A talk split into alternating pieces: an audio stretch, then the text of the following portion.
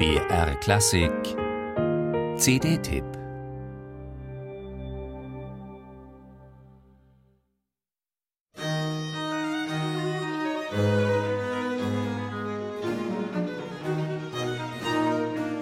Was der berühmte Tiepolo im Bereich der Malerei für die Würzburger Residenz war, das war sein gleichaltriger Landsmann Platti im Bereich der Musik. Der Fürstbischof von Würzburg holte den 25-jährigen Oboisten und Komponisten 1722 in die Residenzstadt, wo er die exzellente Hofkapelle verstärkte.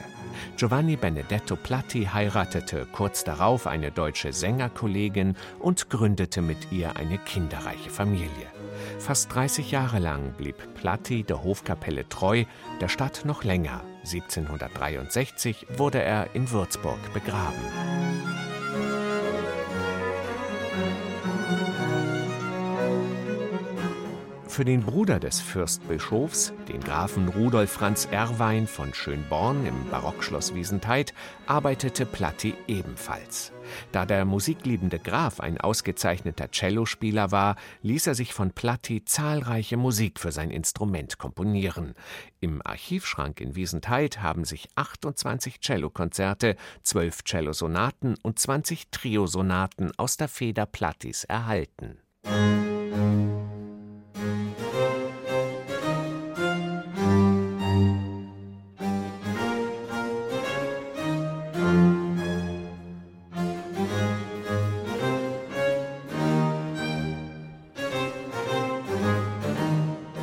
Das erst vor fünf Jahren im italienischen Asti gegründete Kammermusikensemble Armoniosa hat nun sechs dieser Triosonaten klangschön und technisch brillant auf einer SACD eingespielt. Sie sind von Platti nicht, wie damals üblich, für zwei identische Melodieinstrumente, etwa zwei Violinen, geschrieben, sondern für Geige und gleichberechtigtes Cello.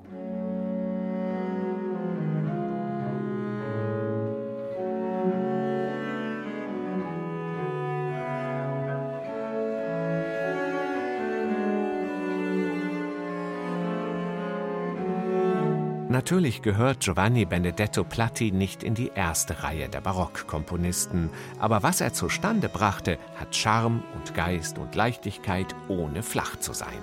So manches Mal überraschen die Triosonaten durch originelle Ecken und Kanten, die aufhorchen lassen, etwa wenn ein Satz aus zwei völlig unterschiedlichen Motiven besteht, oder wenn der Lauf der Melodieinstrumente durch eine Fermate abrupt gebremst wird oder wenn mitten im Largo der E-Moll-Sonate eine überraschende Generalpause platziert wird.